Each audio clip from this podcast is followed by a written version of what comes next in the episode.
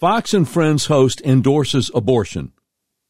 FBI agent destroys evidence, gets slap on wrist. And did woman drop dead at pharmacy right after getting her COVID booster shot? It's a special edition of the Doc Washburn Show. Welcome to the Voice of the Resistance with Doc Washburn. We're the show that pushes back against the Uniparty and lets you in on the news that traditional talk radio is all too often afraid to talk about. This is episode 315 of the all-new Doc Washburn Show for Thursday, January 5th, 2023. Just so you understand where I'm coming from, I was fired by one of the biggest radio companies in America, Cumulus Media, simply because I refused their vaccine mandate. More evidence comes out all the time that a lot of people are having serious negative reactions to the vaccines. Also, I will never call Joe Biden president because it's obvious the last U.S. presidential election was stolen. I will never pretend a man could become a woman, and I will never forget about the January 6th political prisoners most Republican politicians refuse to even mention. And August 8th, 2022, the day the Biden regime's secret police conducted an unprecedented and unconstitutional raid on the home of a former president of the United States, is a day that shall live in infamy. So this is a really different kind of talk show. We're unmasked, uncensored, and unfiltered. If you'd like to support what we do, go to our website, DocWashburn.com, click on the button that says Become a Patron. Also, please remember to subscribe to our podcast so you don't miss an episode. So, I do show prep, hours and hours and hours and hours and hours of show prep, and I find stuff that you're probably not going to hear about anywhere else. And I came across a video, an undercover video, that a woman did at a pharmacy at a place called Saskatoon, Saskatchewan. Now, Saskatoon is the biggest city in Saskatchewan.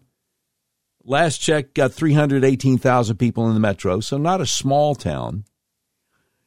And the woman is at the pharmacy, and she's asking the woman behind the counter about getting the vaccine or getting the booster or whatever. And, well, I'll just let you hear it. Yeah. Do you guys do COVID shots here? We do. We don't do walk-ins. It's appointment. Yeah. Okay. If you want, I can give you our QR code and you can sign up for appointment. I have a question regarding the safety of it. Have you had any issues recently with anybody? Yeah, I mean, like, there is a possibility for side effects. Like what kind of side effects? Sore arm, fever, that kind of thing. Okay. What kind of side effects? Sore arm, fever, that kind of thing. I was playing this for my wife earlier, and neither one of us could understand what was being said. But now that I'm playing it on the show, I understand it. What kind of side effects? Oh, sore arm, fever, that kind of thing. Okay, here it comes. I heard that somebody died here 2 days ago. Oh, we're not commenting on that. We're not commenting on that. Yeah. Why? She says, why? If I want to get a shot, shouldn't I know these things first? We're not commenting on that. That's what my manager told us. So. We're not commenting on that. That's what my manager told us. So. But when you have to get a medicine, don't you have to let people know the dangers of it? That's a privacy issue. I'm not allowed to inform you on that issue. That's a privacy issue. I'm not allowed to talk about it. Okay, I'm going to hold off because I heard somebody died, so. Okay, I'm going to hold off because I heard somebody died, so. And she's looking around at other people standing there saying this so everybody can hear it. God bless her for that. Now, the tweet was from September 17th, 2022. Sounds like a died suddenly situation, if there's something to it, right? Well, I looked into it, and there's something to it. The tweet says, from September 17, 2022, on Wednesday, a woman dropped dead at this Saskatoon Shoppers Drug Mart after her booster. A friend of mine witnessed it.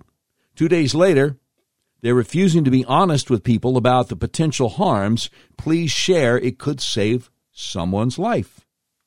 Well, you know, I'm the kind of guy who thinks that saving someone's life,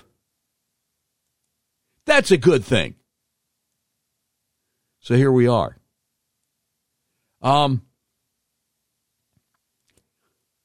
So I did a little digging, and I found this from the True North News up in Canada. Saskatoon government claims woman died of natural causes minutes after receiving booster.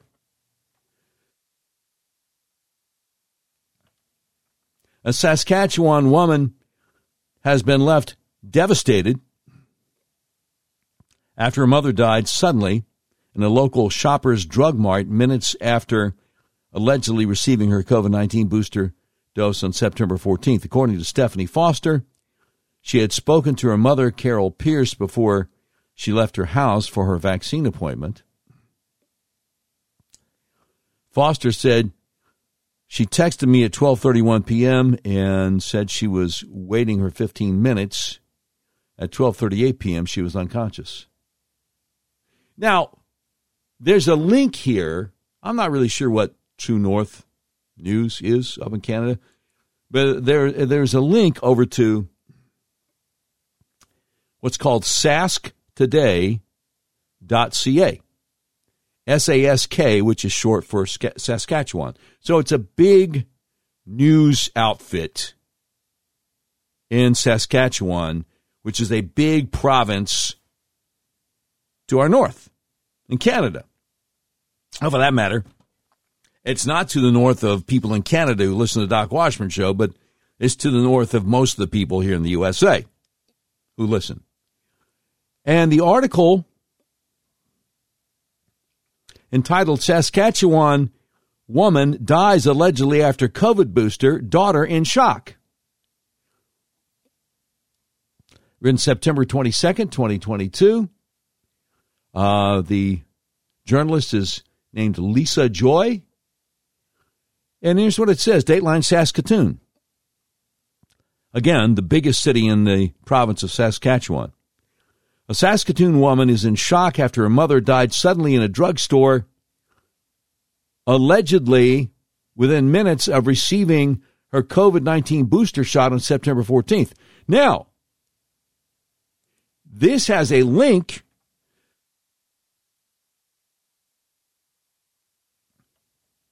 to the obituary at the Saskatoon funeral home. And this is, you know, a real funeral home. And they have a memorial video for Nana, you know, named for grandmother. And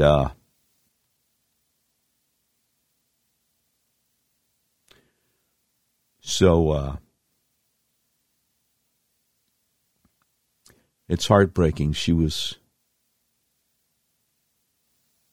I guess, 69 years old or 68 years old. And she was a mother and a grandmother. And it's heartbreaking. It says here on Thursday, Stephanie Foster told Sask Today that her mother, Carol Pierce, was visiting her at her home on the morning of September 14th in Saskatoon until it was time for her appointment. And there's another link to an article on Sask Today, same journalist, quoting member of the Legislative Assembly there, Nadine Wilson, saying one vaccine-related death is one too many. This legislator, Nadine Wilson there, spoke at a vigil for the dearly departed Carol Pierce. So Stephanie Foster told the journalist, she said, her, myself, and her granddaughter were laughing and having a great time, our last time together. My mom left my house looking amazing. Pierce left her booster shot, and that would be the last time her daughter and granddaughter would see her. Foster said she texted me at 12:31 p.m., said she was waiting her 15 minutes. At 12:38 p.m., she was unconscious in the drugstore. So the journalist here at Sask Today tracked down a witness to the alleged event, and she recounted what she heard and saw. We've agreed to let the witness remain anonymous, and we'll call her Heather as she fears losing her job. So Heather told Sask Today that she was actually in the store, in the pharmacy, when she heard screaming and crying. She said people started screaming. People were crying. Just about everybody that worked there was crying and freaking and hugging each other and just losing their blank. Heather said they were saying in the store that it was about 7 minutes after Pierce got the booster shot that she collapsed on the floor. She said it wasn't long at all before the ambulance was there. Spokesperson from Saskatchewan Health Department told Sask Today on Thursday that Ms. Pierce's death was from natural causes. Well, they would, wouldn't they? Of course they're going to say that. Dale Hunter, communications consultant from the Saskatchewan Ministry of Health, said in an email, the Saskatchewan Coroner's Service has investigated this instance and determined that the person died from natural causes. Her daughter, Ms. Foster, of course, disagrees. Ms. Foster says, I do not believe this was caused from natural causes. My mom had no health conditions. I believe had she not gotten that COVID shot, then she would be here with us today. She left for her appointment happy and energetic. Foster added the doctor informed the Pierce family that she dropped dead before she hit the floor in the drugstore. By the way, Foster and Pierce, mother and daughter, have been very pro-vaccine, getting all the required COVID-19 shots. In fact, Foster posted a photo on social media, July of 2021, saying that she stuck it to COVID and she was fully vaccinated herself. But old Hunter over there at the health department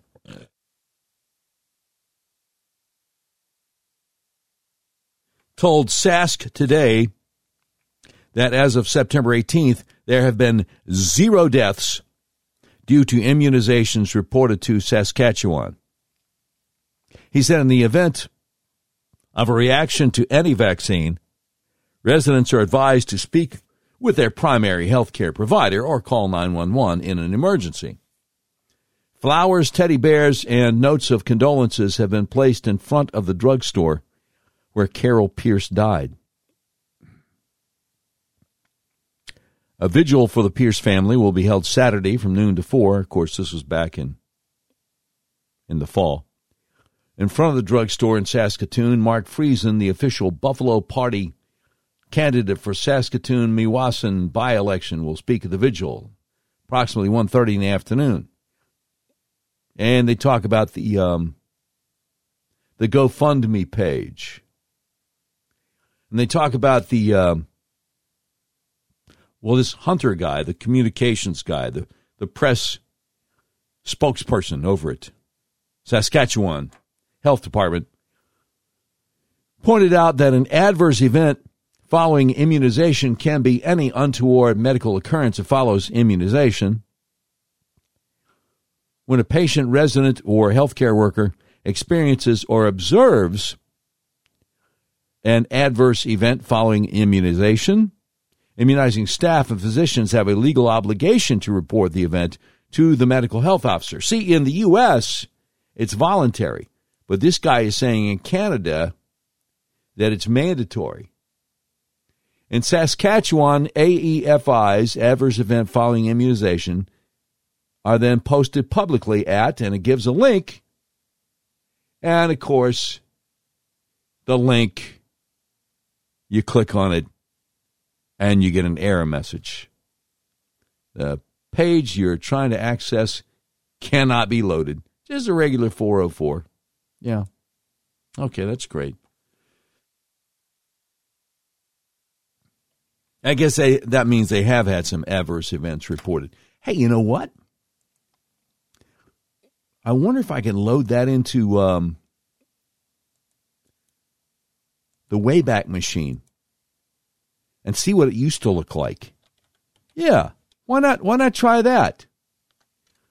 Have you ever heard of the Wayback Machine?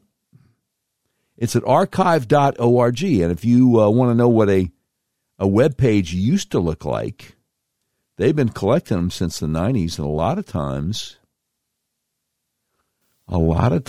you can find what it used to look like. So, okay. Let's see what it used to look like. They've got one snapshot from September 23rd, 2022. And we'll click on that and hope we don't get an error message again as it's trying to load. Yep. Due to an internal error, this webpage cannot be loaded. How about that? Which is weird because the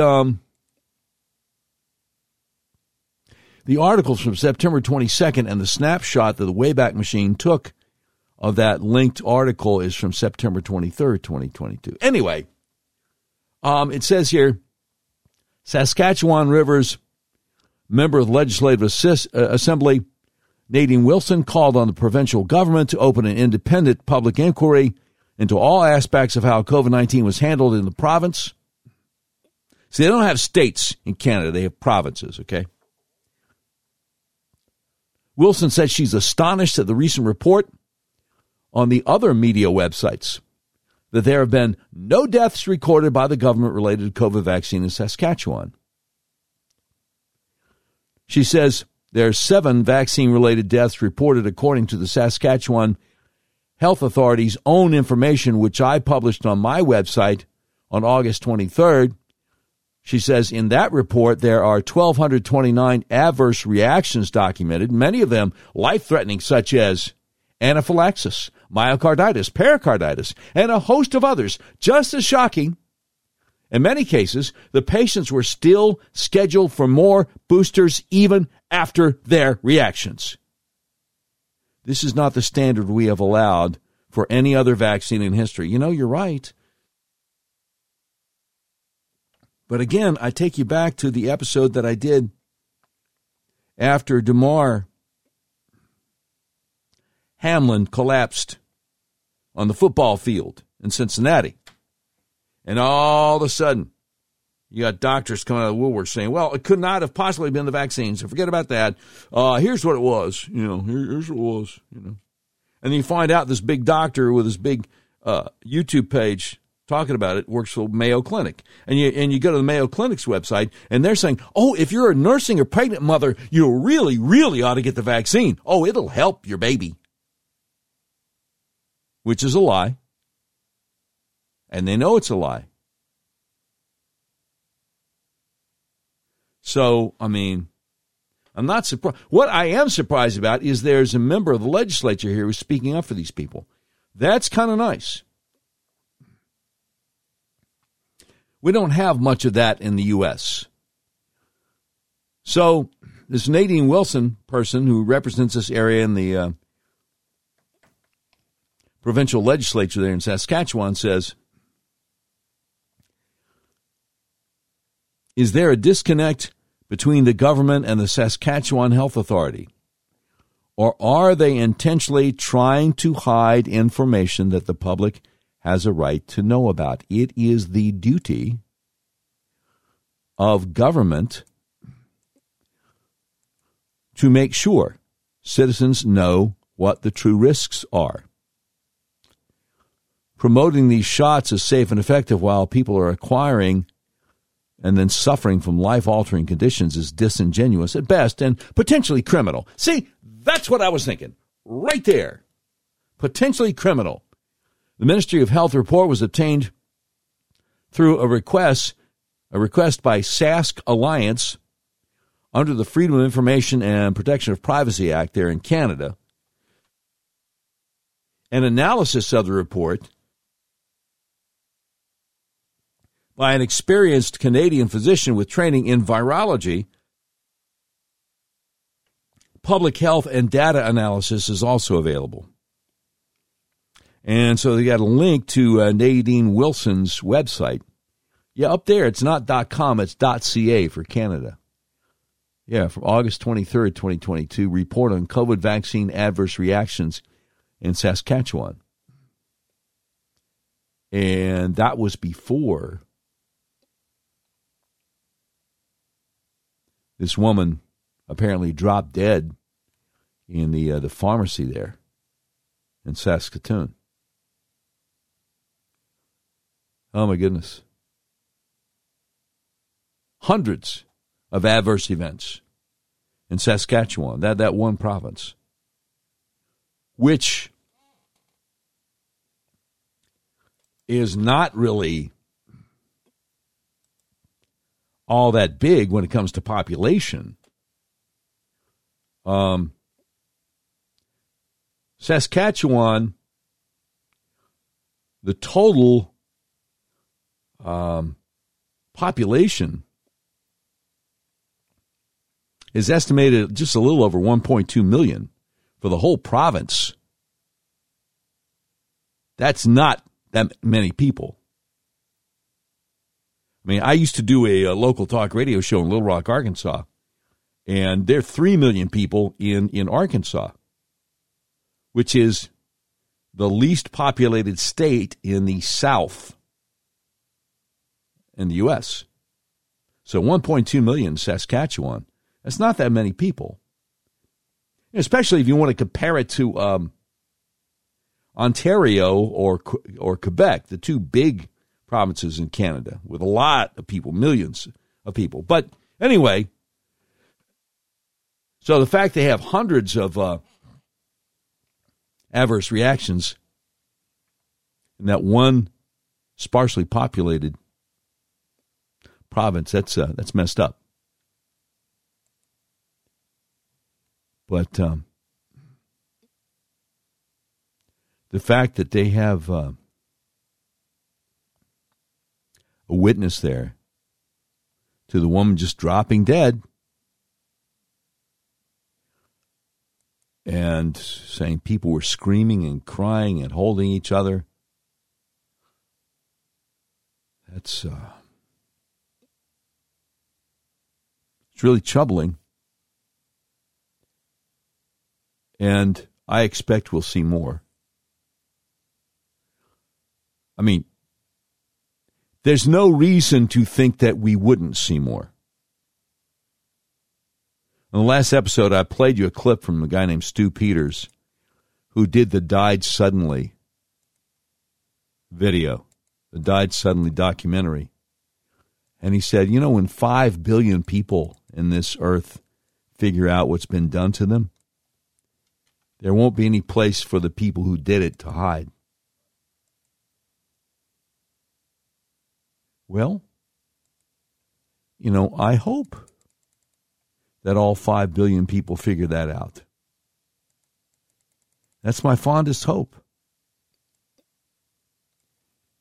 You know, but for the grace of God, I could have ended up like that woman. I'm thankful that my friend Stephen Finnegan, who used to be my fill-in talk show host when I did local talk radio in Little Rock, Arkansas, was saying early on, this is not a vaccine. It is a gene therapy. It's not a vaccine like vaccines we had when we were kids.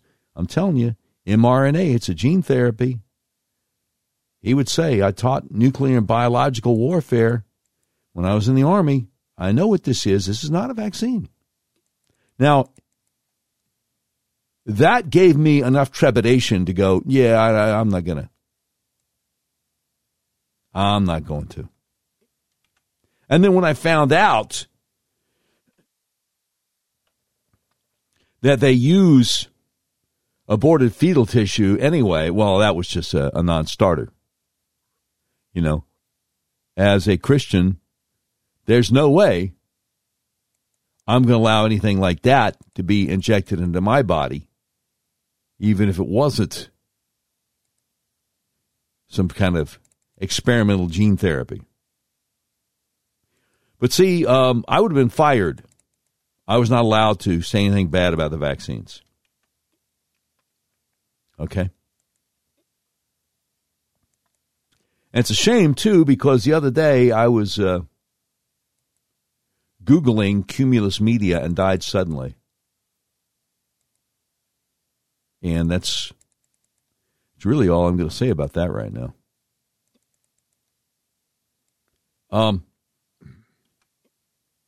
So, still to come, well, there's a lot going on with the Kevin McCarthy thing, Speaker of the House process. There's a lot going on with the FBI. For that matter, there's the shock of one of the hosts of Fox and Friends, the morning show on Fox News Channel, actually endorsing abortion. I mean, I was just flabbergasted. So we got plenty to talk about. Look, let me just tell you something. If you have tried to buy a car recently, you realize there's such a chip shortage, you may have a hard time finding what you're looking for. People I know have actually bought vehicles from hundreds of miles away from where they live. That's where Red River Your Way comes in. Red River Your Way is a big old car dealership in the middle of the USA that believes in freedom, including the freedom to buy a car, truck, van, or SUV the way you want to. You can buy online, and they'll drive it to you no matter where you are. Red River Your Way wants to make your car buying experience as easy and transparent as possible. That's why they've added technology to their website to put you in complete control of your payment options and allows you to complete the entire purchase process online. But don't worry, Red River experts are still here to help you every step of the way if you have any questions. Red River makes it so easy. As you browse their selection, you'll see each vehicle has a button on it that says Explore Payment Options. Clicking that button guides you through a few easy questions that then create personalized payment options you have complete control over. All you have to do is adjust your preferences, and all the math happens automatically so you can figure out what monthly payment works best for your budget. Red River Your Way makes car buying online easy. Your whole car buying process is completely transparent if you want to buy a car, truck, van, or SUV. Order online from the nationwide car dealer that believes in freedom. The dealer that will deliver your vehicle to your front door no matter where you live in the continental USA. RedRiverYourWay.com. You will be glad you did. All right, now, we are so excited to have the one and only Mike Lindell and MyPillow as sponsors of the Doc Washburn Show. My wife and I just love sleeping on our Giza Dream bed sheets. We love the most comfortable pillows we've ever come in contact with. My Pillows, guaranteed to be the most comfortable pillow you'll ever own. I'm wearing my new My Slippers moccasins. I had no idea how good slippers could feel. And Mike's got like 4 levels of cushions in these slippers. I mean, I actually wear them everywhere. They're not just around the house. A couple of weeks ago, I had to go to the grocery store one afternoon. It was 15 degrees. And I wore my slippers, moccasins out with no socks, and my feet did not get cold. Oh, and of course, we love our My Pillow towel set. They are luxurious. Mike Lindell's passion is to support American entrepreneurs and bring manufacturing back to our country. For years, people approached Mike with great products but had no way of marketing them.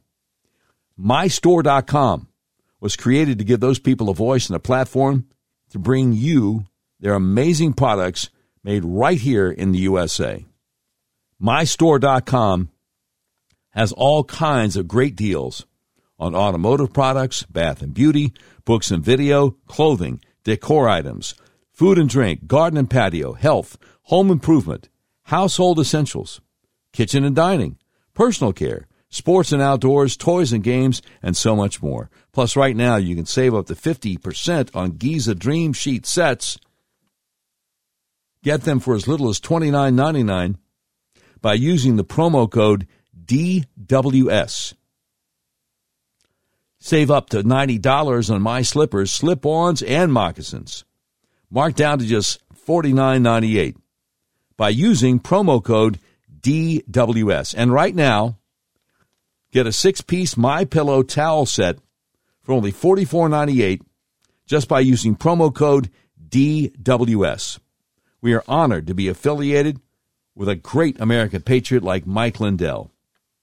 Now, some of Mike's items are actually marked down up to 80% off if you make sure to use the promo code DWS. Now, remember, that does not stand for the liberal Democrat Congresswoman out of South Florida, Debbie Wasserman Schultz. No.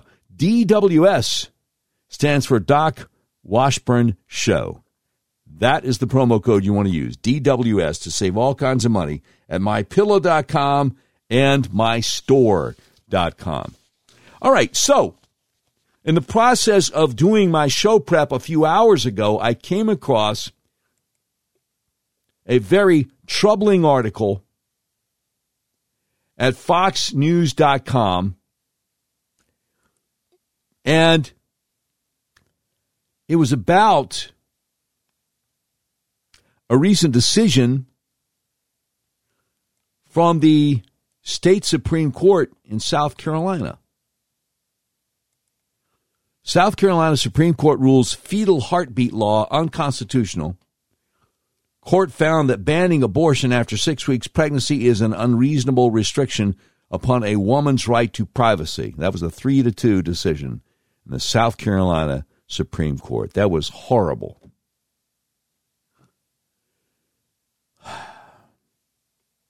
So I thought, well, you know, we got this article about it at foxnews.com, and I want to tell my listeners about it.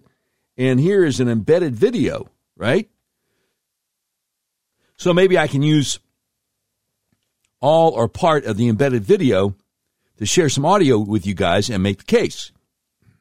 Well, the problem was, and you may have come across this before too, sometimes you're looking at a news website and there's an article and you're like, well, gee, I wonder, they must have done this on the news, right? Oh, here's an embedded video. Let me click on that. And the embedded video is about something else. It's not about the story. Well, that's what happened this time, too. Well, I mean, don't get me wrong. It was related. It's about abortion, but it was not about the South Carolina Supreme Court decision ruling that the state law banning abortion after 6 weeks pregnancy is unconstitutional. It wasn't about that. Turns out it was about the FDA clearing an abortion pill to be sold at pharmacies. And Ainsley Earhart, who is one of the three hosts of Fox and Friends, their morning show on Fox News Channel, is interviewing Fox News medical contributor Dr. Nicole Sapphire. And it was really a shocking interview for me, because Ainsley Earhart is very public about her Christian faith. So I did not expect this at all. The FDA is now allowing pharmacies to offer abortion pills to women across the country. According to the drug maker, the pill would help terminate a pregnancy during the first trimester. Fox News medical contributor Dr. Nicole Sapphire joins us now. Good morning, Dr. Sapphire. Good morning and Happy New Year's, Ainsley. Happy New Year to you two and your family and those cute little boys. So tell us about this drug and how it works. So first of all, most of abortions, over 50% in the United States, are actually done by using medications called medical abortion. Mifepristone, the one that we're talking about this morning, is the most common medication used for early-term abortion. Now, this is very different than Plan B, which a lot of people have heard of. Plan B is a contraceptive pill that you can go to the pharmacy and buy and have taken within 72 hours of unprotected sex. That can prevent a pregnancy. Mifepristone is different. If taken within 10 weeks of gestation, of fetal gestation, it can terminate the pregnancy, resulting in a medical abortion. Okay, so up until this point, she's just kind of reporting the news about what it is and what's going on, okay? Now, for over 20 years, the FDA has required mifepristone not only be given directly by the physician, but taken in front of a clinician as well to be able to assess for some potentially severe side effects. Well, after the overturning of Roe and some pressure from pro-abortion groups, the FDA has walked back on that. Last year, they said that the medication doesn't need to be taken in person anymore, but you still had to get it directly from a doctor after a thorough physical exam and ultrasound and some blood tests. Now they're saying you don't even need that anymore. You can actually just even do a telehealth visit, a quick 30-minute visit. You tell someone, oh, I'm pregnant, I'm less than 10 weeks, and you can get a prescription online, and you can actually go get the medication from a pharmacy or even a mail pharmacy if your state doesn't allow it. Which just goes to show that the Biden regime's FDA doesn't care. I mean, you know they have this bloodlust to kill more babies, but they don't care about the mothers either, because it's a very dangerous drug, and she's already alluded to possible side effects, which is why they always made the mother take it at a clinic in case something went wrong. But wait, there's more. Now, I have some concerns about this, Ainsley. So first of all, if you take that medication after 10 weeks gestation, it can cause birth defects in the child. It may not cause an abortion, and you have a higher risk of a severe outcome. May cause birth defects in the child. I thought you were trying to kill the child, though. They don't want there to be a birth. Let me back this up.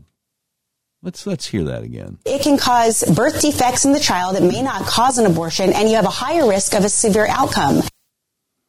Well, the outcome's going to be severe if you kill the baby. But maybe she's talking about the mother at this point. Now, the risk of taking mifepristone, it's about 5.2% of having an adverse event. 20% can be life-threatening. I don't understand that. It's 5.2% of having an adverse event, but 20% can be life-threatening. 20% of what? Now, while that is lower than some of our common medications... 20% of the 5.2%, I guess. Let's back that up. I don't want to misunderstand or mischaracterize. And I don't want you to misunderstand or mischaracterize. Now, the risk of taking mifepristone, it's about 5.2% of having an adverse event. 20% can be life-threatening. That's what it's got to mean. You got a 5.2%, roughly, of having an adverse event, and 20% of that could be life-threatening. So maybe that's why they always said you got to take it to a doctor's office. Anyway. Now, while that is lower than some of our common medications, Tylenol, for example, has a very high adverse reaction event. The American College of Obstetrics and Gynecology say that about 50% of women don't actually know off the bat exactly how far along their pregnancy is. Mm-hmm. So my concern is women may take this medication, be greater than 10 weeks gestation, and put themselves at risk. Wow. Okay, what about the concern that you're trying to kill a baby? I mean, wouldn't that also be a concern? I mean, they overturned Roe versus Wade, and a lot of babies' lives have been saved. I mean, is Christian Ainsley Earhart going to say, hey, how about just don't take it and let the baby be born? Let's see. Put the baby at risk because it might not work after 10 weeks. Is that what you're saying? Put the baby at risk because it might not work after 10 weeks. The baby is going to be at risk anyway, Ainsley. If she's not 10 weeks along, it's going to kill the baby.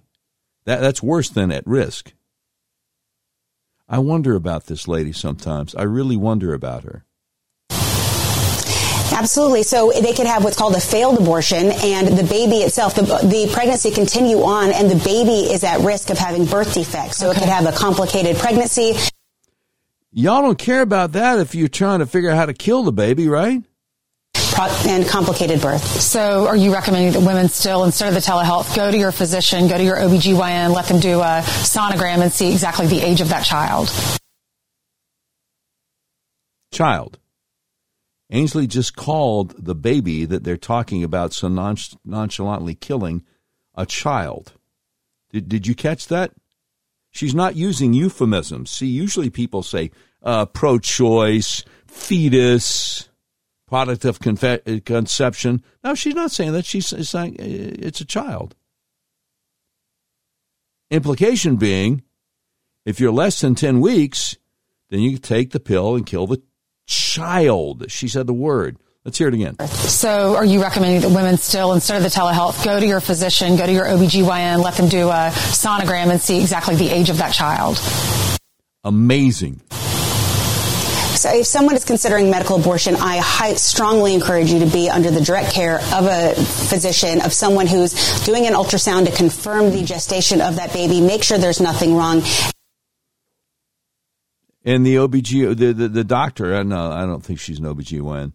The doctor even calls her a baby, not a fetus, a baby. No, she's not OBGYN. She is a radiologist and the director of breast imaging at Memorial Sloan Kettering in Monmouth, New Jersey. I wonder if they do abortions. I bet they do.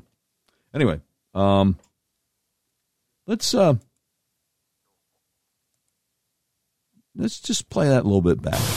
So if someone is considering medical abortion, I strongly encourage you to be under the direct care of a physician, of someone who's doing an ultrasound to confirm the gestation of that baby, make sure there's nothing wrong, and do. How about not killing the baby? How about recommending that? Doing the appropriate physical examination. I think we need to stop cutting through the red tape, and politics need to stop inserting themselves into science, as that's what we're seeing here. They're taking away these safety barriers, and people are going to be harmed because of it. But see, you're talking about taking away the safety barrier for the most helpless among us, the baby. You know, whether you take the pill at the doctor's office or away from the doctor's office, we're talking about a baby here. And they both are, using words like baby and child. Yeah, it's a tough topic. And, gosh, it would be really difficult, right, and emotional if you had to take that pill and you know what's going to happen next. If you have to take the pill, Ainsley, why would a woman have to take the pill? I don't understand. I do not understand. I mean, this is Ainsley Earhart, who does a Bible study deal on Fox Nation, right? What part of being a Christian is believing that you have to take a pill to kill the baby that God has given you? Watch Ainsley's Bible study online. Stream Fox Nation. I mean, how about Jeremiah? I knew you before I formed you in the womb. Here's the rest. Thank you so much for sharing this information with us so we can keep women safe. but not the babies. So we keep women safe. Ainsley, is the money that good? Is the money that good? I mean, I just let them fire me before saying stuff like that. But then again, you know, I was shocked back in June when all three of them, Brian Kilmeade and Steve Ducey and Ainsley Earhart, celebrated Gay Pride Month. Oh, we're so proud of our gay friends, family, coworkers. I'm like, yeah, I don't know whether Kilmeade or Ducey claim to be Christians, but I know Ainsley does. Is the money that good? You can give me all the money in the world. I'm not going to say something that God says is a sin is actually a positive, is actually a good thing. Not going to do it. Got the wrong guy. And I'm sure that in this country, people who hold to a biblical worldview of sex, people who say, well, the Bible says it's a sin, so I believe it's a sin, oh, we're going to be persecuted in this country, I guarantee you. Guarantee you. And, I mean, if you don't see it coming, I don't know what to tell you. I don't know what to tell you.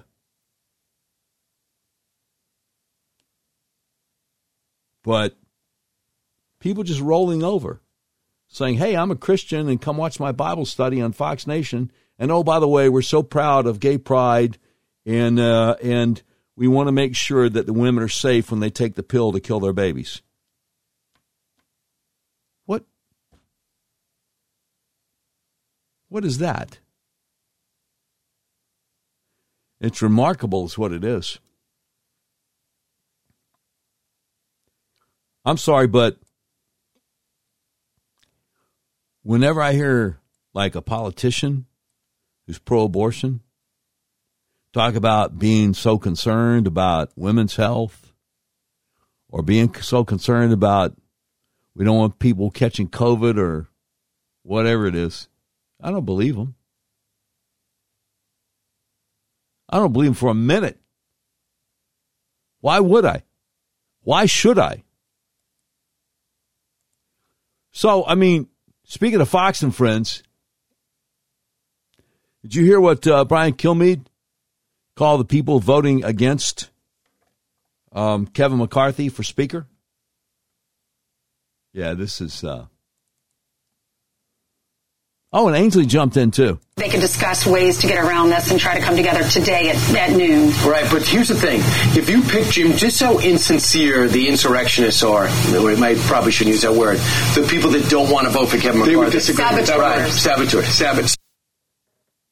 So Kilmeade says the people that don't want to vote for McCarthy are insurrectionists. And he says, well, I probably shouldn't use that word. And Ainsley says, well, saboteurs. And he's like, yeah, saboteurs.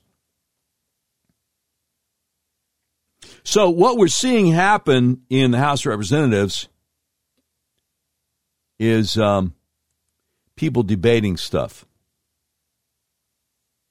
And that's good. It should happen more often. But see, the powers that be don't like that. And so you're like, well, now why is Fox News coming down on that side? Well, you might want to someday look at the ownership structure and who owns how much of Fox News. You just might want to do that sometime. And then that could answer a lot of questions for you. Always, always, always, always follow the money. All right, FBI agent breaks the law, federal law, gets a slap on the wrist, while the guy who unfortunately is targeted by the FBI agent breaking the law is still in prison after a few years. I get the whole story for you. Coming right up. Unbelievable. Look, I've been talking about how the world is going crazy with supply chain issues, record-setting inflation, sky-high gas prices, and woke corporations that stand against everything we believe in. We all know how the big box stores were allowed to stay open all during the pandemic, while so many little guys, small business owners, regular people were forced to close. The wealthiest people on earth became better off while mom and pop businesses suffered. The question is, what are we willing to do about it? What can we do about it, for that matter? How can we make our voices be heard? Well, we can make a difference by voting with our dollars. Why continue shopping at big box stores if you can get the items you need from a family-owned company? Now, finally, we can shop factory direct at a family-owned, made-in-America manufacturer. Switch to America.com is helping Americans walk away from the big box conglomerates. That's why Switch to America was created, with regular folks like you and me in mind. One of the best ways to get around this crazy inflation is to shop with family-owned companies that put their customers first rather than shareholders and corporate executives. A lot of Patriot influencers have come on board. I'm inviting you to join with fellow Patriots to cut off the cash flow of the big woke corporations that are trying to destroy our country. We are done with the woke globalist operation against humanity. Each of us can take market share away from these businesses that have enjoyed unfair advantages. We can choose to help each other by shopping family-owned, made in America. The website is switchtoamerica.com. Join with over 2 million monthly shoppers that have already made the switch. Let's start voting with our dollars to make sure our purchases are supporting companies that promote freedom. SwitchToAmerica.com is dedicated to offering family-owned alternatives for items we buy on a regular basis. Just go to SwitchToAmerica.com. When it asks how you heard about us, click on my name, Doc Washburn, plug in your info, and I'll have one of my guys contact you. SwitchToAmerica.com. All right, now I'm delighted to tell you about the best-kept secret in American healthcare. Are you having problems with sinuses and allergies? Are you experiencing dizziness, vertigo, problems with your blood sugar, psoriasis, migraines? Well, the Arkansas Upper Cervical Center might be able to help you, even if you're not in Arkansas. First of all, let me explain to you the best-kept secret in American healthcare. Your skull weighs anywhere from 8 to 15 pounds. It rests on the top bone of your spinal column, the atlas, which only weighs 2 ounces. So it's really easy for your atlas to get out of alignment. If it does, your whole spinal column can get kinked up like a chain. When that happens, your central nervous system isn't able to communicate with the rest of your body as it's designed to do. I had severe hay fever for 5 or 6 weeks every spring all my life. I had bad migraines, too. When I got my atlas adjusted, the hay fever went away, the migraines went away, and they have never come back. Again, if you're suffering from sinus conditions, allergies, vertigo, problems with your blood sugar, psoriasis, migraines, do yourself a favor. Call my friends at the Arkansas Upper Cervical Center. Yeah, I might even be able to help you with fibromyalgia, for that matter. Call my friends, Arkansas Upper Cervical Center, 501-279-2009 for a free consultation. They've helped me, they've helped my wife, they've helped so many people that we know. Please call them to see if they can help you. That number again for your free consultation is 501-279-2009. Now, if you're outside Central Arkansas, go to their website, turnmypoweron.com, click on the tab that says Find a Doctor Near You, and I sure hope you can. All right, let me tell you how to save money on your monthly cell phone bill. Patriot Mobile is America's only Christian conservative wireless carrier. Now more than ever, it's important to band together and support companies that share our conservative values. Patriot Mobile donates a portion of every dollar earned to organizations that fight for causes you care about. Patriot Mobile has exceptional nationwide coverage and uses the same towers the main carriers use. Patriot Mobile has plans to fit any budget, along with great discounts for our veterans and first responder heroes, as well as multi-line users. When you switch to Patriot Mobile, you are shifting your support from the leftist progressive agendas of Big Mobile to the Christian conservative causes of Patriot Mobile. When you become a Patriot Mobile member, your dollars are helping to fund our God-given right to freedom. A portion of every dollar they earn is given back to the causes that support organizations that fight for First Amendment religious freedom, freedom of speech, Second Amendment right to bear arms, sanctity of life, and the needs of our veterans and first responders. Switching is easy. All you have to do is just go to PatriotMobile.com or call their U.S.-based customer service team, 972-PATRIOT. Make sure you use promo code DOC, that's D-O-C, for free activation.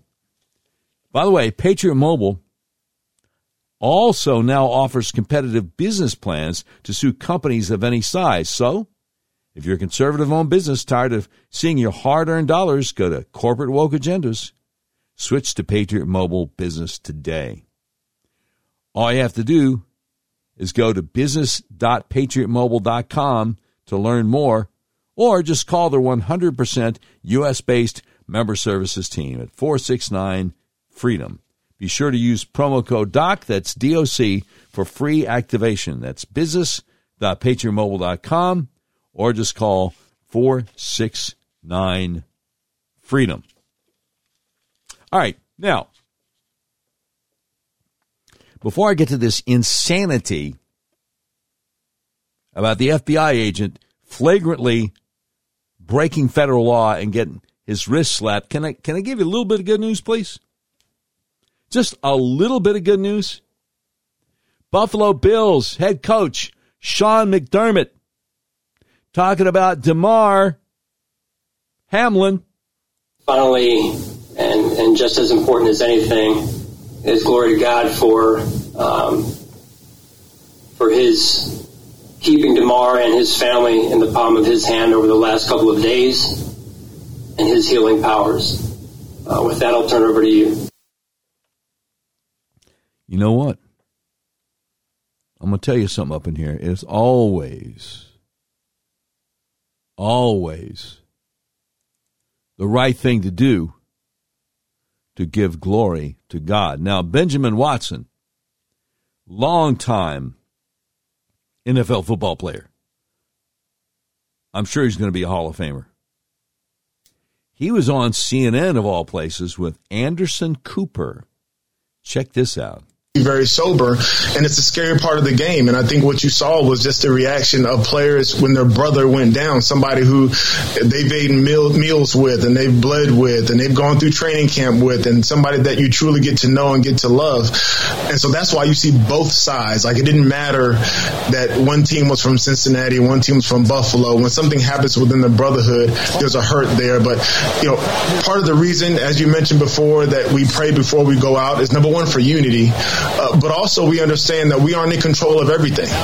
To me, it's such a reminder not only of the violence of that is at the heart of the game of football, but it's the frailty of human life. That somebody in their prime, an incredible athlete at the top of their game, life can change in the blink of an eye, and it can for all of us. You're exactly right. These times bring us face to face with our own mortality. And we all have a day to be born, and we all have a day to die. And so often in between those 2 points, we feel invincible, whether you're a professional athlete, whether you're at the top of your profession, whether you're feeling healthy. You understand that sometimes there's a reminder that, hey, all of us have an appointment with death. But I think after that, it also makes us realize, where are we? Where do our hearts stand? If that were to be us laying on the field, or if that were to be us laying in a hospital, what would our next steps be? And so on the flip side, with such a tragic event, there is tremendous opportunity. Part of my prayers right now, Anderson, is for the players in both of those locker rooms, for the chaplains who I know very well, who are right now counseling and comforting players who saw a brother in a near-death experience and who is still fighting for his life, because the questions about what happens after this life, where will you spend eternity, as you mentioned, Anderson, are coming up for all of us, not just for the football players, but thank God that he provides an answer through his son, Jesus Christ. I'm going to tell you something. God will be glorified. He works all things together for the good to them that love him and are called according to his purposes. God will be glorified. And you might be familiar with that verse. I'm sure a lot of people listening to the sound of my voice right now are. But then right after it, he says, for those whom he foreknew, he also predestined to be conformed to the image of his Son, in order that he might be the firstborn among many brothers. And those whom he predestined, he also called. And those whom he called, he also justified. And those whom he justified, he also glorified. What then shall we say to these things? If God is for us, who can be against us? He who did not spare his own Son, but gave him up for us all, how will he not also with him graciously give us all things? Who shall bring any charge against God's elect? It is God who justifies. Who is to condemn? Christ Jesus is the one who died.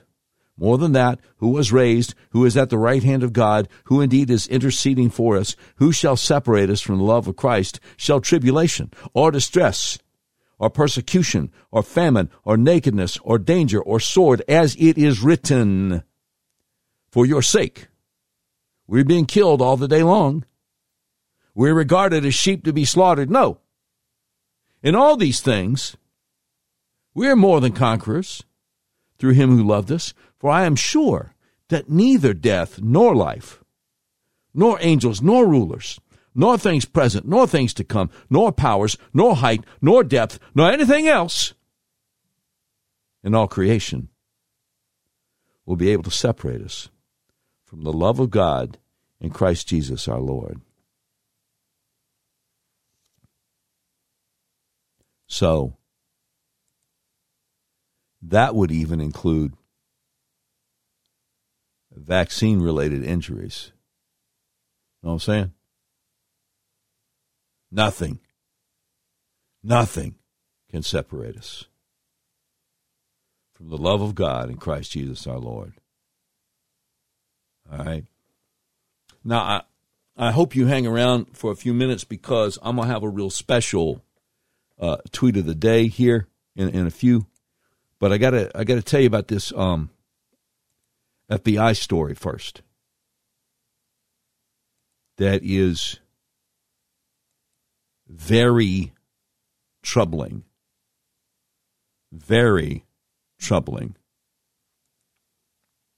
So,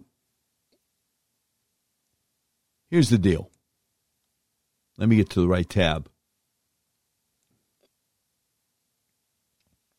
The Gateway Pundit has a story called FBI Agent to Get Probation on Thursday for Destroying Evidence in Arkansas Political Trial. Now, I do a national podcast, and even though I still live in the area where I used to do talk radio, over 70% of the people who listen to the podcast are not in Arkansas. So I don't do local Arkansas news, but this is a national story. Know what I'm saying? So, let me tell you what the big newspaper in Arkansas says. This is the Northwest Arkansas Democrat Gazette, which is co-owned with the Arkansas Democrat Gazette, which is the big paper in Little Rock. Article entitled, "Former FBI Agent Who Destroyed Evidence in Springdale Lawmaker's Kickback Case Avoids Jail." And it's got a picture of the former FBI agent, Robert Cesario, former FBI agent who pleaded guilty to destroying evidence in a public corruption case in 2022, walking to his car. Thursday, January 5th, 2023, following his sentencing hearing at the Judge Isaac C. Parker Federal Building and Courthouse in downtown Fort Smith, Arkansas. You know, I'm reminded, who was that terrorist back in the late 60s, early 70s that helped Barack Obama start his political campaign? He was married to Bernadine Dorn. At least I remember her name. I'll look her up. Bill Ayers. I knew it was Bill something. Bill Ayers. Bill Ayers. I remember one time he said, guilty as sin, but free as a bird. Hey, Rennie Bells, guilty as sin, but free as a bird. It doesn't just apply to guys from the Weather Underground from the late 60s and early 70s. It applies to some FBI folk, too. I'll tell you what this newspaper here says. A federal judge Thursday sentenced former FBI special agent Robert Cesario of Bentonville to 3 years of supervised probation for destroying evidence in a public corruption case that sent 3 men to federal prison. You know, I got to ask you, where is John Durham when we need him? See, because, you know, special counsel John Durham. See, because back in the day, John Durham made his bones as a really stand-up, straight-laced, no-nonsense prosecutor for going after FBI agents in Boston for putting 4 innocent men in prison for murder charges, and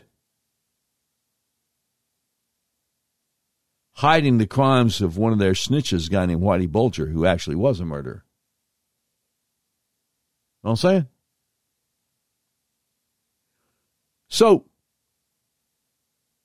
we could use a John Durham along about now.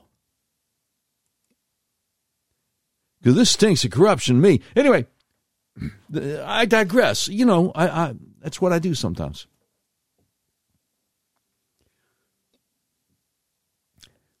So, according to U.S. District Judge P. K. Holmes,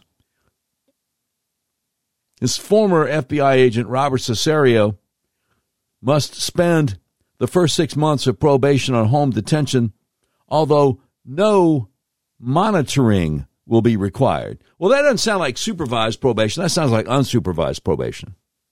Maybe there's a typo in this thing. Judge Holmes also ordered Cesario to pay a $25,000 fine. You know, I'll bet he's going to be reimbursed. Are you picking up one and putting down?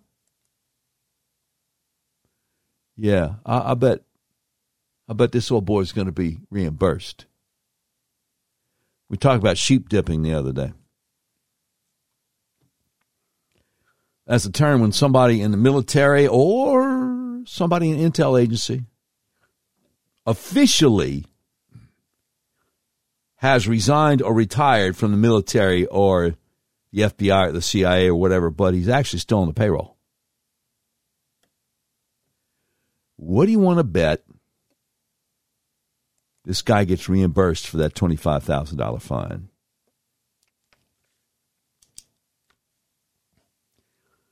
Any of y'all know Ted Cruz? I know we got a lot of listeners in Texas. Maybe next time he has somebody from the FBI under oath, he can ask about Robert Cesario and his $25,000 fine and ask if the feds are picking up the tab on that. Ask if former FBI Special Agent Robert Cesario is sheep dipping. Know what I'm saying, Holmes? Cesario, but I digress. Cesario's pre-sentencing report says federal guidelines would require at least 5 months in prison.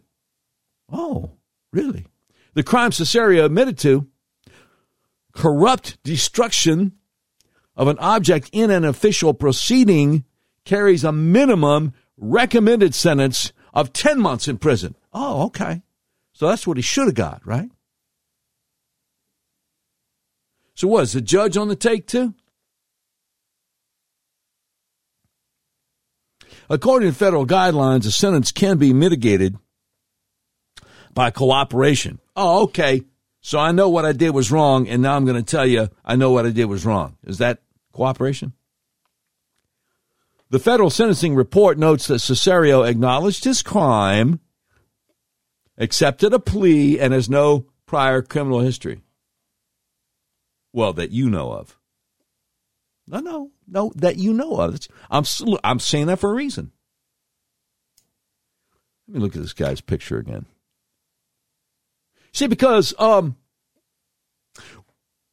a year ago, when the assistant director of the FBI for counterterrorism was being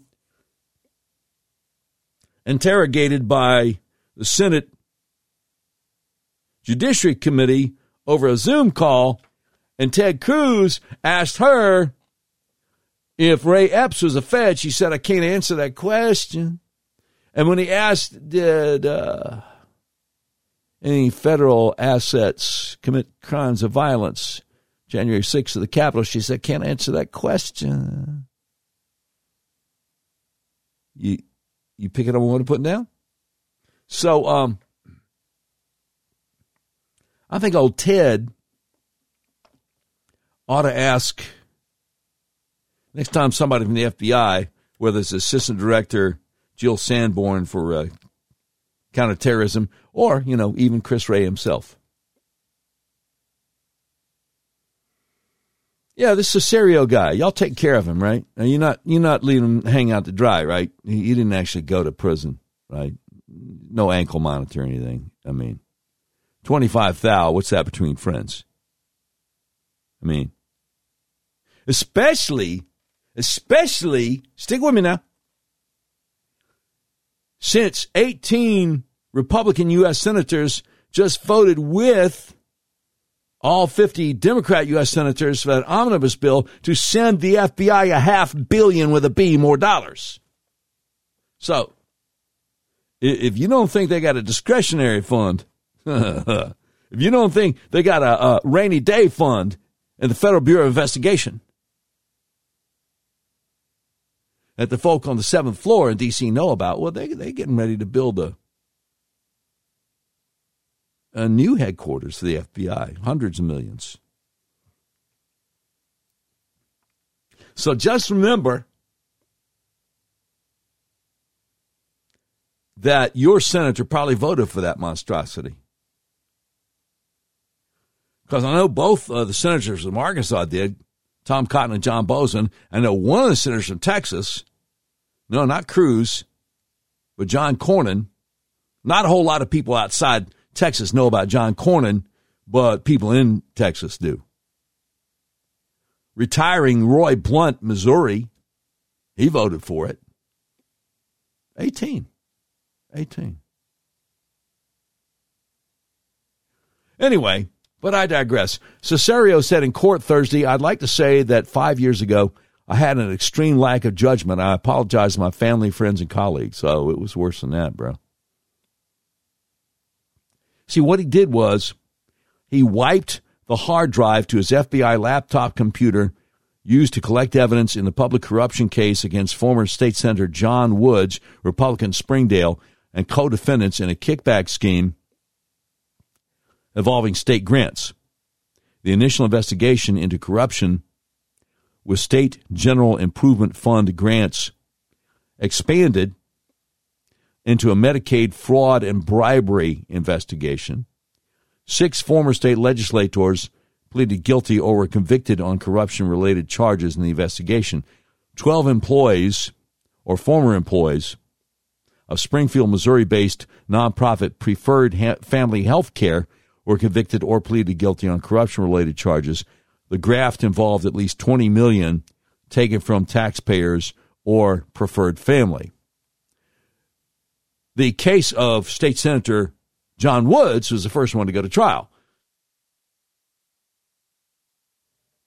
Files due to the defendants in the John Woods case that FBI Special Agent Cesario was responsible for delivering were found missing. Cesario had the FBI laptop's hard drive wiped by a computer shop in Bentonville, and then he erased the drive again himself before complying with the order by the U.S. Attorney's Office to turn the laptop in for examination. Now, in his December 15th sentencing recommendation to Judge P. K. Holmes, the Justice Department said, and I quote,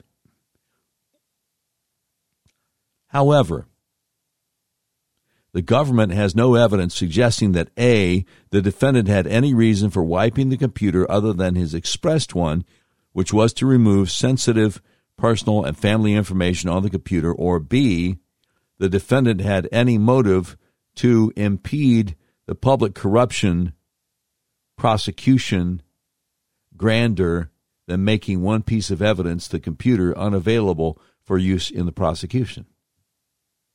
So the fix is in. The DOJ is saying, we want to throw the book at little old ladies who walked around in the Capitol for a few minutes, or even throw the book at people who didn't even walk into the Capitol on January 6, 2021. We want to go to prison for years. But this guy right here, an FBI special agent who knew exactly what he was doing, when he flouted a federal subpoena and destroyed an FBI government property laptop,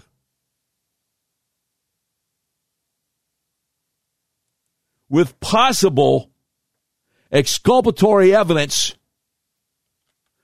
on a state senator who is still in federal prison almost 5 years later.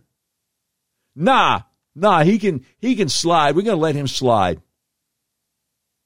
No, we're going to let him slide.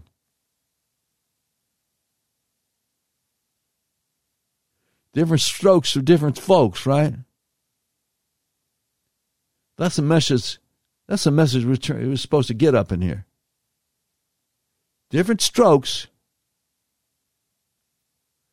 for different folks. He knew good and well what he was doing. Attack of bad judgment, my elbow. You know who it reminds me of? It reminds me of an FBI attorney named Kevin Clinesmith. Anybody remember him? See a show of hands out there. Kevin Clinesmith. See, that was a guy, when the FBI wanted to spy on Trump by going with some underlings in his campaign in 2016, and they went to the FISA court and wanted to get a warrant to spy on Kevin Clinesmith. And so the question came back, well, now, okay, so you say he was over in Russia for a while. Yeah, over in Russia. Yeah, we're spying him. Okay, was he maybe over in Russia helping us out, like maybe doing something for the CIA? Oh, we'll check with him. CIA said, yeah, as a matter of fact, he was one of our assets over there. So Kevin Clinesmith changed the wording and said, nope. CIA says, nope, he wasn't working for us. And Kevin Clinesmith, just like Bill Ayers, guilty as sin, but free as the bird. Didn't see a day in jail. Thank you, William Barr. Kevin Clinesmith. Let me see if I can. Oddly enough, he doesn't have his own page in Wikipedia. Carter Page does. Let me see what they say about old boy Clinesmith over here. I'm trying to remember. It was just the lightest slap on the wrist. Let me see. In June 2017, FBI received written confirmation from the CIA that Carter Page was an operational contact, a source who reported information from routine activities in foreign countries of the CIA from 2008 to 2013. However, now, FBI attorney Kevin Clinesmith doctored the email from the CIA liaison by inserting the words "and not a source" before forwarding it to another FBI agent who provided the written material for the fourth FISA application, which was submitted later in the month. According to the report from Horowitz, the Inspector General, if the FISA court judges had been informed of Page's CIA relationship, his conduct might have seemed less suspicious, although the report didn't. So, August 14, 2020, like 3 years later, Clinesmith pleaded guilty to a felony for making a false statement by altering the email. January 29, 2021, good grief. 5 months later, Clinesmith was sentenced to 12 months federal probation. Oh, well, Biden's in office by this time, so they got what they wanted. And 400 hours of community service after pleading guilty in August to making a false statement. Not a day in jail. Because the fix is in, right? The fix is in. Different strokes for different folks. That's what's up. So, meanwhile, back at the ranch. But I digress. Let me get back to the story about this Cesario guy, Robert Cesario, who no doubt is going to be on EZ Street, because I haven't given you the whole thing yet. Okay? Cesario's claim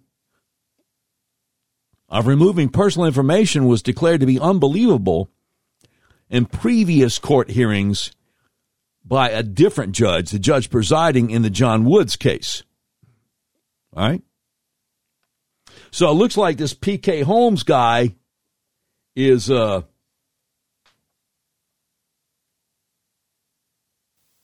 shall I say? P. K. Holmes got with the program. The earlier judge in the John Woods case did not. So the newspaper here says, also, the evidence made unavailable for use in the prosecution by Cesario, as cited in the pre-sentencing reports, was not sought by the prosecution. Defense attorneys discovered files that had been sent to the laptop were missing and demanded the evidence be sought on the laptop Cesario was using. U.S. District Judge Timothy Brooks, who presided in the case of Senator John Woods, took Cesario into a hearing in Brooks's chambers after the destruction of evidence came to light, after the closed hearing in which Cesario gave his reasons for wiping the laptop's memory. Judge Brooks asked the prosecution in a public hearing in his courtroom in Fayetteville, Arkansas, if Cesario's reason was credible. Assistant U.S. Attorney Aaron Jenin told Judge Brooks in the February 15, 2018 court hearing about Cesario's reason for the wipes, he said, "No, Your Honor, that reason sounds like burning down a house because you don't like the drapes. No. So Cesario's reason was not credible. All he had to, if he had personal stuff on the computer, all he had was to do was delete that stuff off of there. No, this is not credible, Your Honor. Then State Representative Mike O'Neill, Republican of Springdale, carried an audio recorder disguised as a pen during most of 2016. He told federal investigators he's willing to wear such a hidden recording device. Investigators declined, but Neal went ahead and recorded any conversation he thought might interest investigators anyway. He said he hoped he could be of more value to the government and reduce his sentence. Okay? FBI agent Cesario uses FBI laptop to make copies of the audio files from Neal after they're placed in a Dropbox file sharing folder. He testified in a February court hearing. He copied every file that was there and copied them to computer disk in November 2016. Copies of those recordings were turned over to the defense April 2017. According to court testimony, not all the files were in the Dropbox folder. The day Cesario downloaded the files and then made his copies, only 39 of at least 119 audio files made it to the defense. Recorded conversations specifically mentioned in text from Neal's attorney to Cesario in 2016 were not there. Okay? So, this stinks, y'all. Assistant U.S. Attorney Aaron Jenin ordered FBI agent, special agent, by the way, Robert Cesario, to turn over the laptop for examination in an email December 4th, 2017.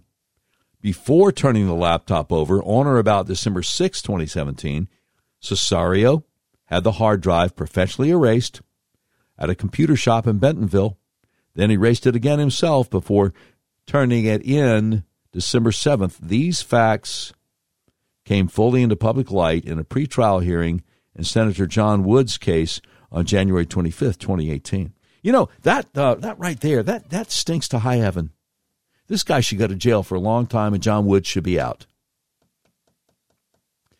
According to testimony, in that 2018 hearing, the Bureau's computer examiner in Little Rock found the hard drive was blank.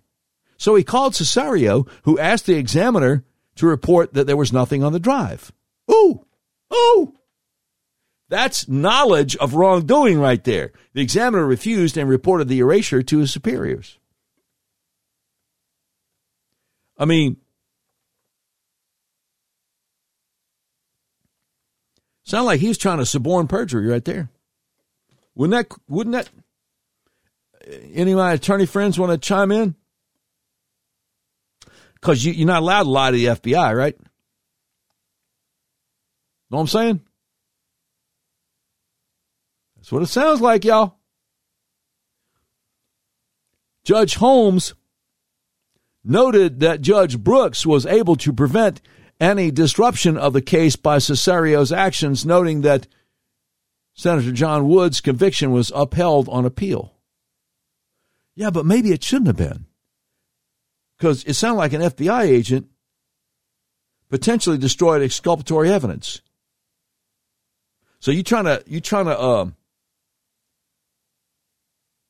to judge based on trying to prove a negative?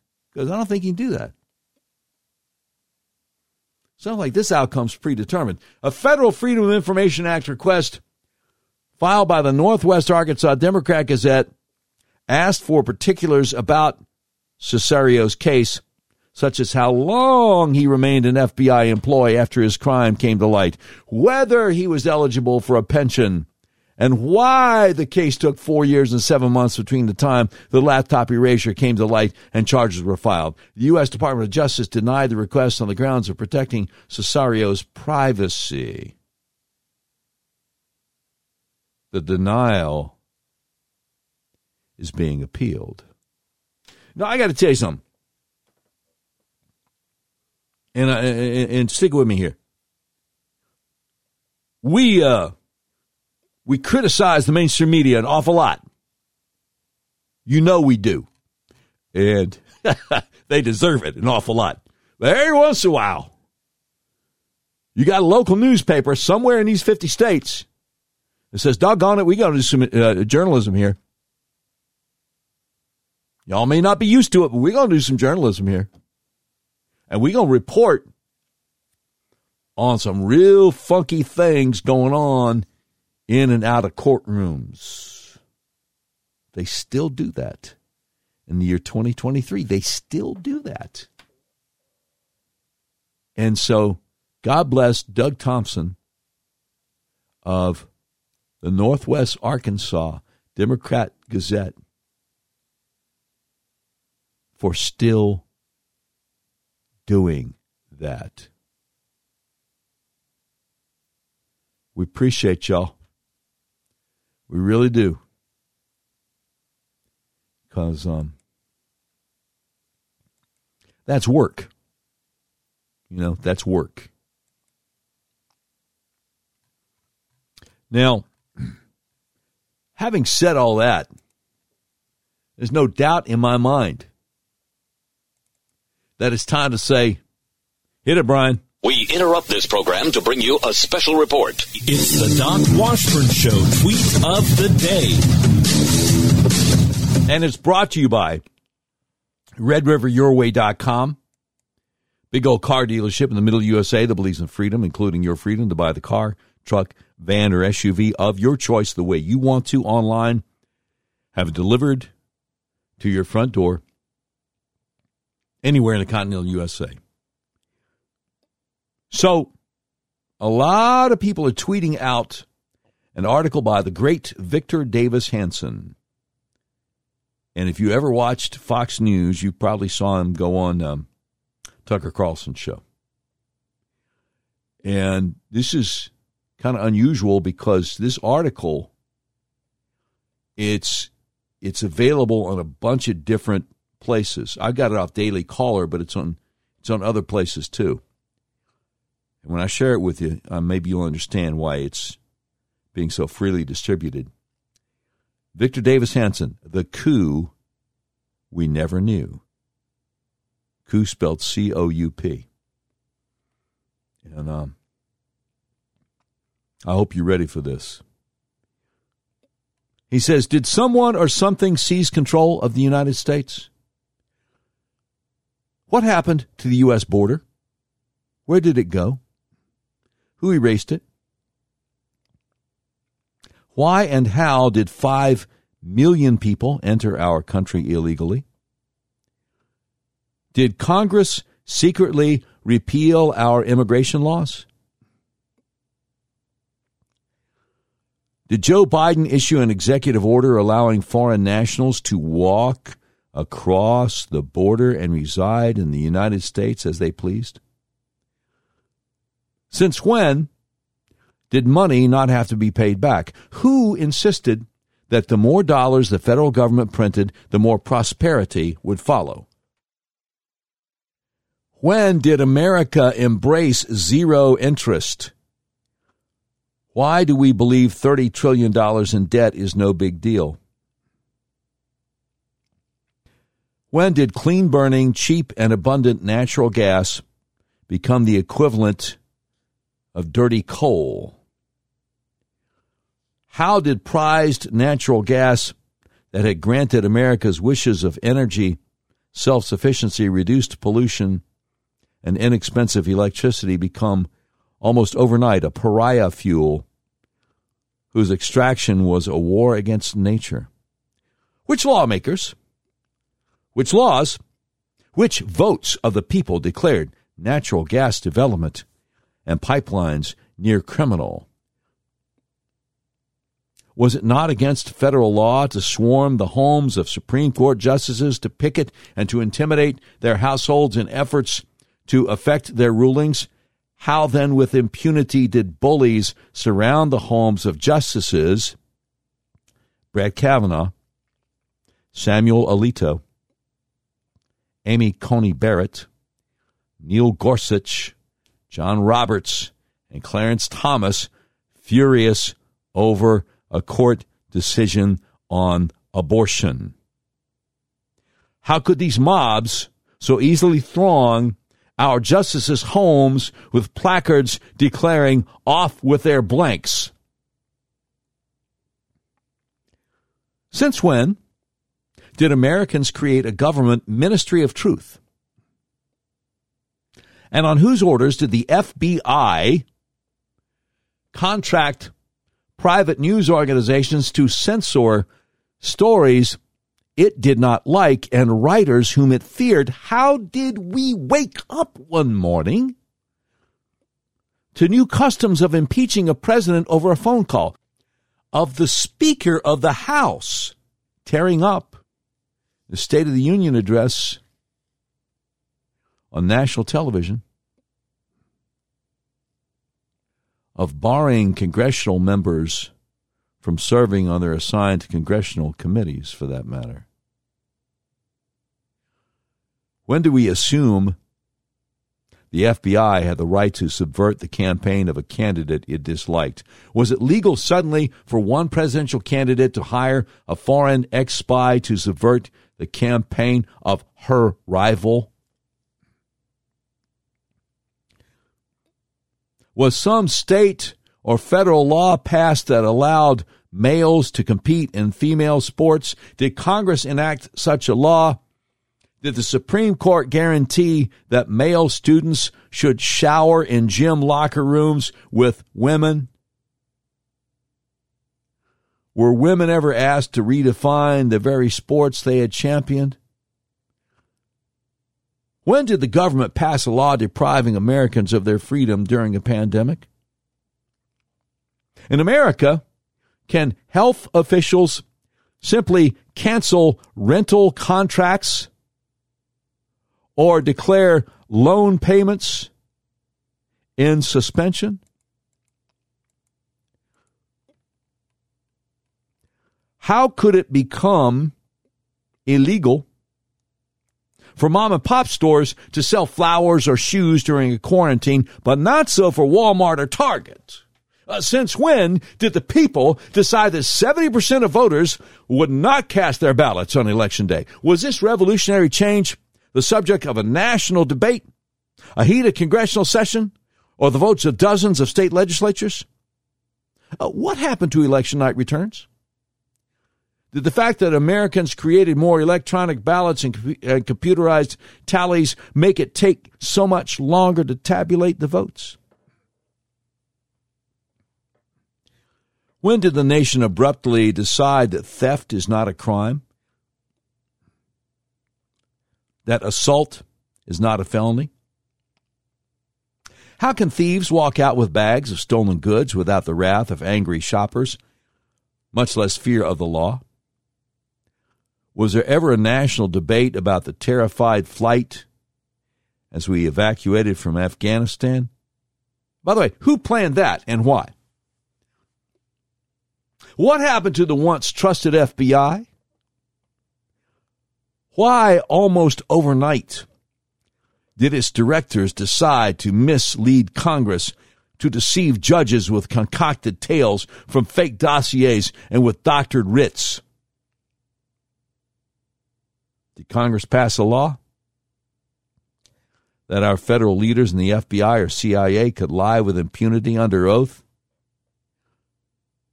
Who redefined our military and with whose consent? Who proclaimed that our chairman of the Joint Chiefs of Staff could call his Chinese communist counterpart to warn him that America's president was supposedly unstable? Was it always true that retired generals routinely libeled their commander-in-chief as a near-Nazi, a Mussolini, an adherent of the tools of Auschwitz?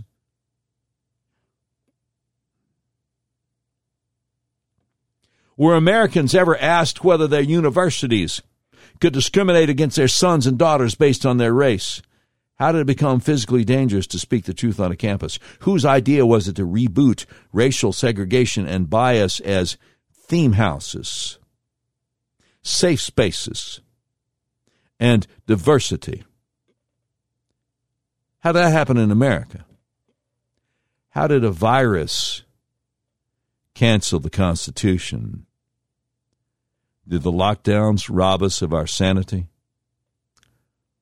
Or was it the woke hysteria that ignited our collective madness? We're beginning to wake up from a nightmare to a country we no longer recognize, and from a coup we never knew. Now that is the great Victor Davis Hanson, Distinguished Fellow of the Center for American Greatness. He's a classicist and historian at the Hoover Institution, Stanford University. He's also the author of a book I bought for my wife called The Second World Wars, How the First Global Conflict Was Fought and Won. The coup we never knew. I got it off dailycaller.com, but it's all over the internet today. And you might want to grab it. Some of y'all on Facebook, maybe share it with some of your Facebook friends. You know what I'm saying? Because it's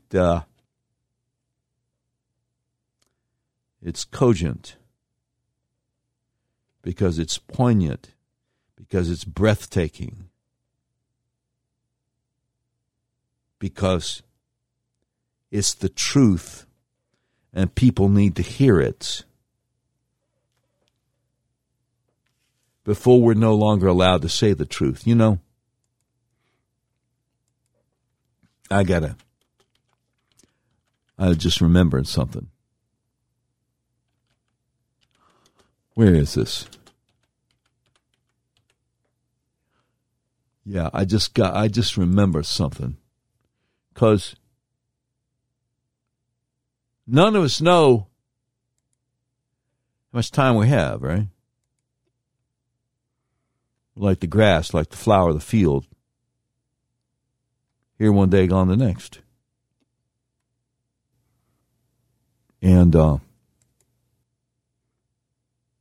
there are a lot of folk who know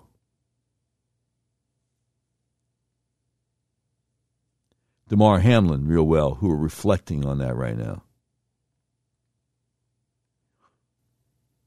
So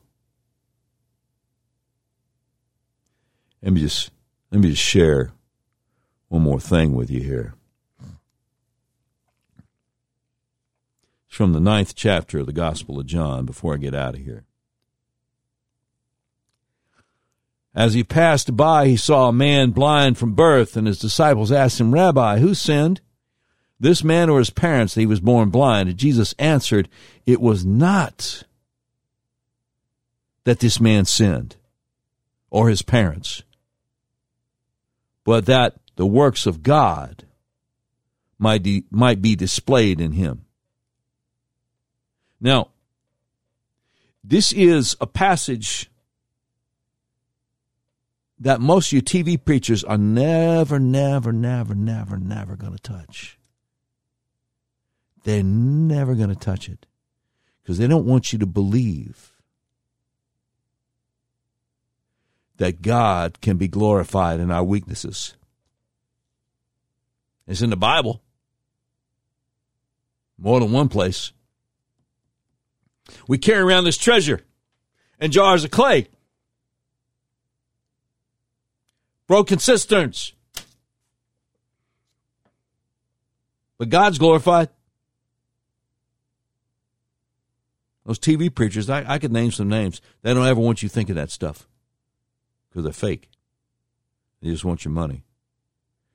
But that's not what I was planning on talking about, because I digressed before I got to the 4th verse. We must work the works of him who sent me while it is day. Night is coming when no one can work.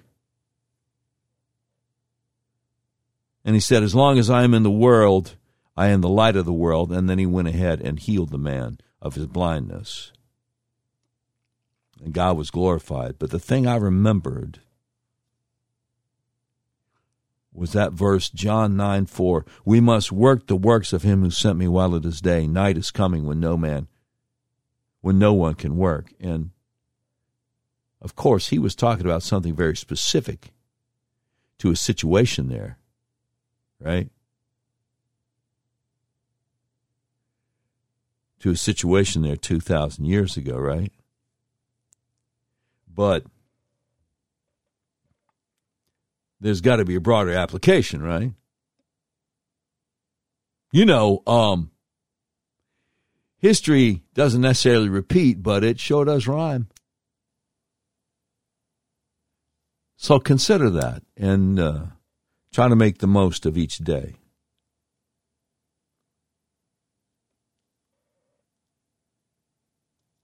Tell the people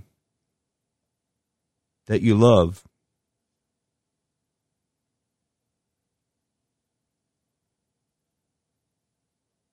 that you love them.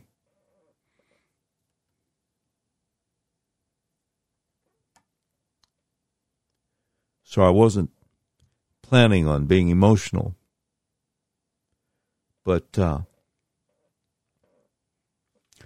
Hamlin's family lost him Monday night. He was dead on that field. And between the CPR and the defibrillator, somehow by the grace of God, they brought him back. But it's very unusual.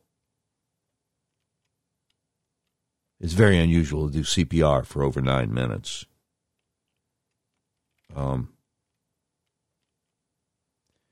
And there have been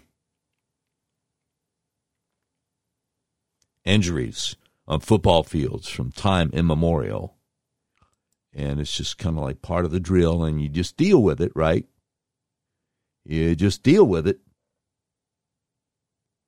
And you have a concussion protocol, or you have a little tent on the sideline that, you know, they can deal with whatever it is. You know, a guy sprains his ankle or whatever it is. Whatever it is.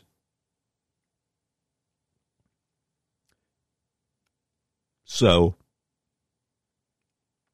that's something that people in college football and definitely NFL, they're used to it. They're used to it. This was different. You had big old football players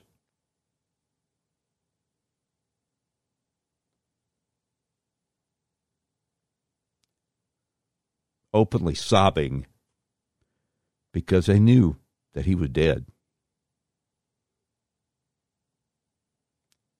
And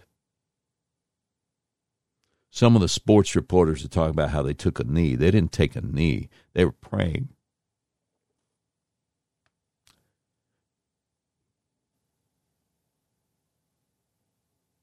They're praying for their friend.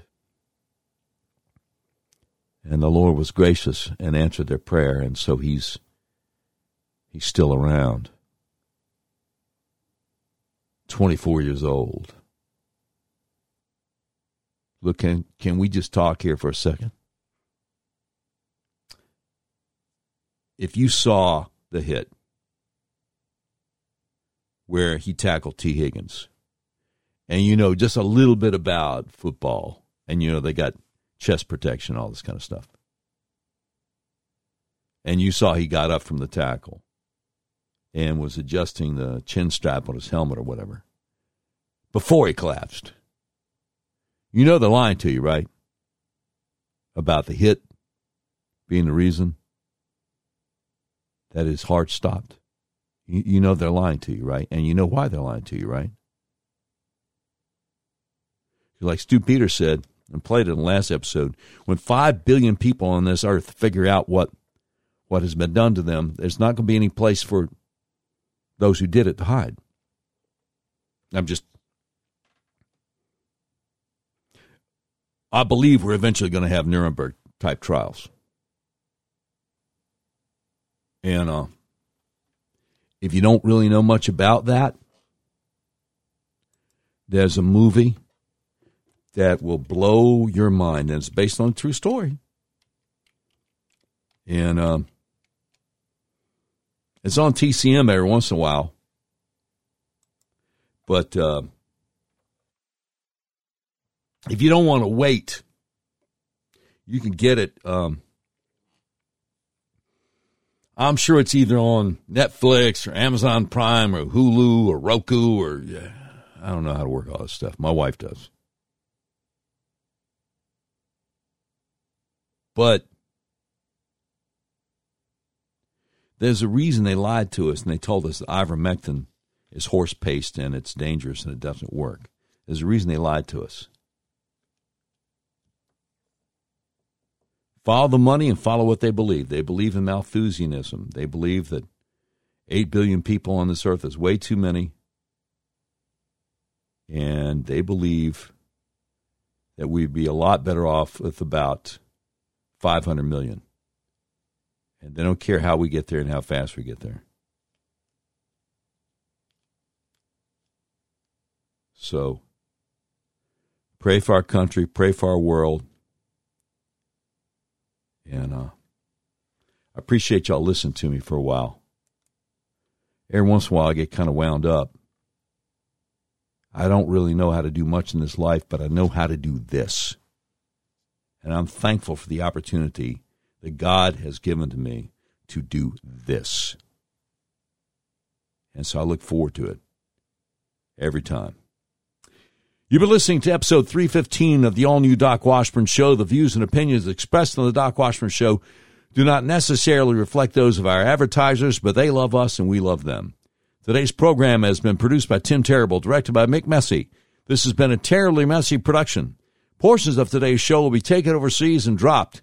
If you'd like a transcript of today's episode of the all-new Doc Washburn Show, simply peel the roof off a Rolls-Royce panel truck and send it to Mansour's Computer Solutions, 7th floor of the Ephemeral B. Smoot Building, Whitehall, Arkansas, in care of Sheriff Mansour Sempier X. And that's the way it is. Thursday, January 5th, 2023.